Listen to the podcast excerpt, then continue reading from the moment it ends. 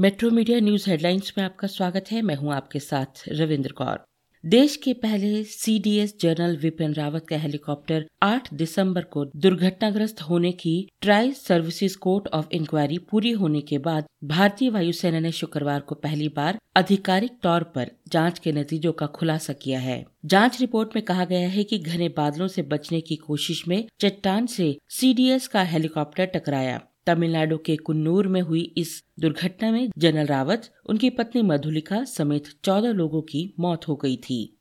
गणतंत्र दिवस से पहले गाजीपुर में तीन किलो का आईईडी बम मिला। बम मिलने के बाद दिल्ली में रेड अलर्ट जारी कर दिया गया है। पुलिस कर्मियों को सतर्क रहने के आदेश दिए गए हैं।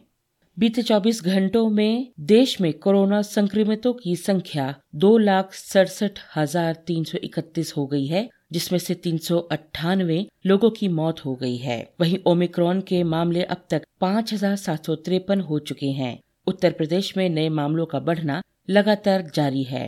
महाराष्ट्र में पिछले 24 घंटे में कोरोना के छियालीस हज़ार चार सौ छह नए मामले सामने आए। तमिलनाडु में कोरोना के तेईस हज़ार चार सौ उनसठ नए मामले मिले। दिल्ली में पिछले 24 घंटे के दौरान चौबीस हज़ार तीन सौ तिरासी कोरोना के नए संक्रमित मरीज़ पाए गए हैं। इस दौरान दिल्ली में चौतीस लोगों की मृत्यु भी हुई है। मेट्रो मीडिया आपसे अनुरोध करता है कि कोरोना अनुरूप व्यवहार का पालन करें, मास्क लगाएँ और सामाजिक दूरी बनाए रखें।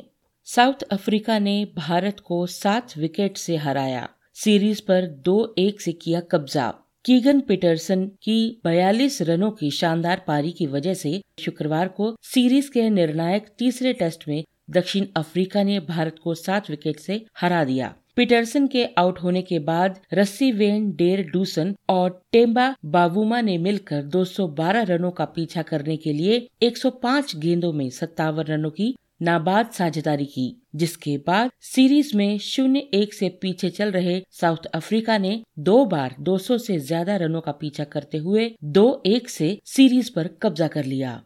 हफ़्ते के आखिरी कारोबारी दिन शुक्रवार को दिन भर के उतार चढ़ाव के बाद अंत में शेयर बाज़ार मामूली गिरावट के साथ बंद हुआ। बॉम्बे स्टॉक एक्सचेंज का सेंसेक्स बारह दशमलव दो सात अंक की गिरावट के स्तर पर बंद हुआ, जबकि नेशनल स्टॉक एक्सचेंज का निफ्टी दो दशमलव शून्य पाँच अंक की गिरावट पर बंद हुआ।